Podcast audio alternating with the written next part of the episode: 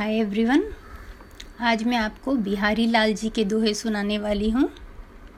अगर आपको पहले कभी सुनने का मौका न मिला हो तो ज़रूर सुने। उन्होंने बहुत सुंदर सुंदर दोहों की रचना की है। उनका लिखने का ढंग काफ़ी अलग है और उन्होंने कृष्ण और राधा के ऊपर भी बहुत बहुत लिखा है। उनकी सबसे प्रसिद्ध दोहा, जिसका लोगों ने पचासों तरह से अर्थ निकाला है, वो है, मेरी भव बाधा हरो, राधा नागरी सोई, जा तन की झाई परे, श्याम हरित दुति होए। अर्थात, मेरे संसार के इस बाधाओं को दूर करो, राधा। राधा जी, जो कि सबसे श्रृंगार रस की जो देवी हैं, जिनके तन की झाई दिन के झन, तन की झलक पड़ते ही श्याम जो है, हरित रंग के हो जाते हैं हरित मतलब खुश खुश हो जाते हैं, हरे रंग के हो जाते हैं। इसका यहाँ दो अर्थ निकलता है कि श्याम भगवान को ब्लू रंग या सांवला रंग का माना गया है और राधा जी को पीले रंग से माना गया है। तो जब उस ब्लू रंग पे पीला रंग की झाई पड़ती है तो वो उसमें हरा रंग में बदल जाता है। अर्थात श्याम, कृष्ण खुश हो जाते हैं। उनके मन से खुशी हो, आनंदित हो जाते हैं।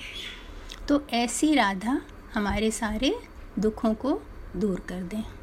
बहुत बहुत खूबसूरत है। मेरी भव बाधा हरो, राधा नागरी सोई। जा तन की झाई पड़े, श्याम हरित दुति होए। अब मैं दूसरा वाला सुनाती हूँ। अधर धरत हरि के परत, ओठ डिटी पत ज्योति, हरी बाँस की बांसुरी, इंद्रधनुष रंग होती। बिहारी कवि श्रृंगार रस पे भी बहुत सारा दोहा लिखे हैं। ये उन श्रृंगार रस पे एक दोहा है। राधा जी की सखी, कृष्ण के सौंदर्य से कैसे प्रभावित है वो राधा जी को बता रही है कि जब मैं भगवान कृष्ण को देख रही थी तो कृष्ण के हाथ में हरे रंग की बांसुरी थी। जो उनके लाल होठों पे लगी हुई थी और उनके काले नैन बहुत खूबसूरत लग रहे थे। कृष्ण पीले रंग के कपड़े पहने हुए थे और उनके सांवले रंग पे वो सब इतना सुंदर लग रहा था जैसे कि इंद्रधनुष के सारे रंग उतर आए हों और कृष्ण भगवान बहुत ही खूबसूरत और आकर्षक लग रहे थे।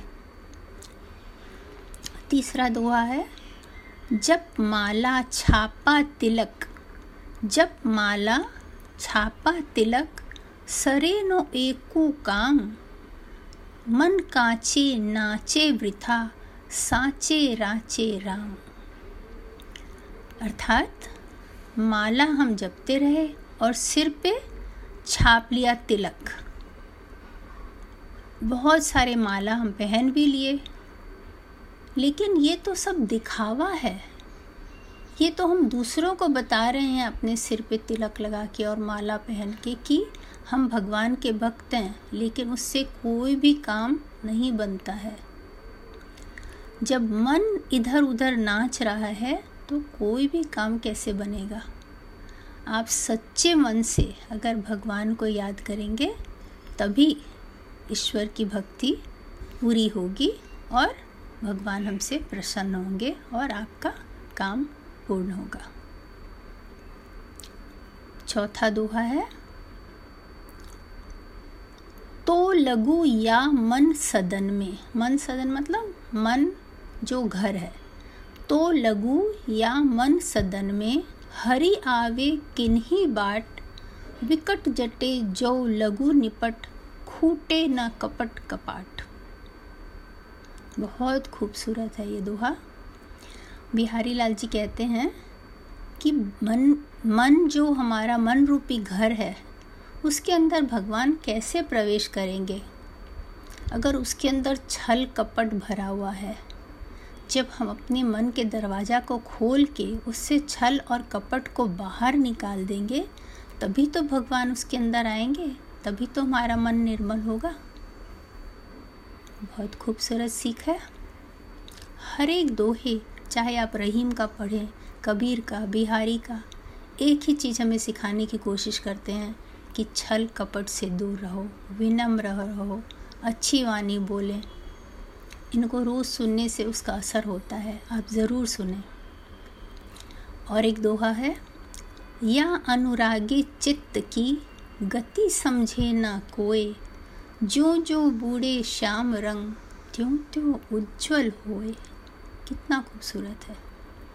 ये जो अनुरागी चित्त है हमारा, इसकी गति समझ में नहीं आती। कितना सब चीज़ों के पीछे भागता हुआ मन जैसे जैसे श्याम रंग में घुल जाता है जैसे जैसे भगवान की आस्था में, भक्ति में, अनुराग में डूब जाता है वैसे वैसे वो उज्जवल होता जाता है। उसका सांसारिक मोह खत्म होता जाता है। कितना खूबसूरत है।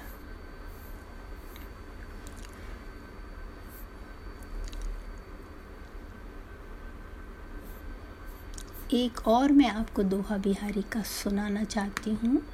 वो ये है, जो कि उस समय बिहार में शाहजहाँ का, शाहजहाँ उस समय थे राजा और वहाँ राजा जय सिंह का राज्य था जहाँ पर बिहारी राजकवि थे।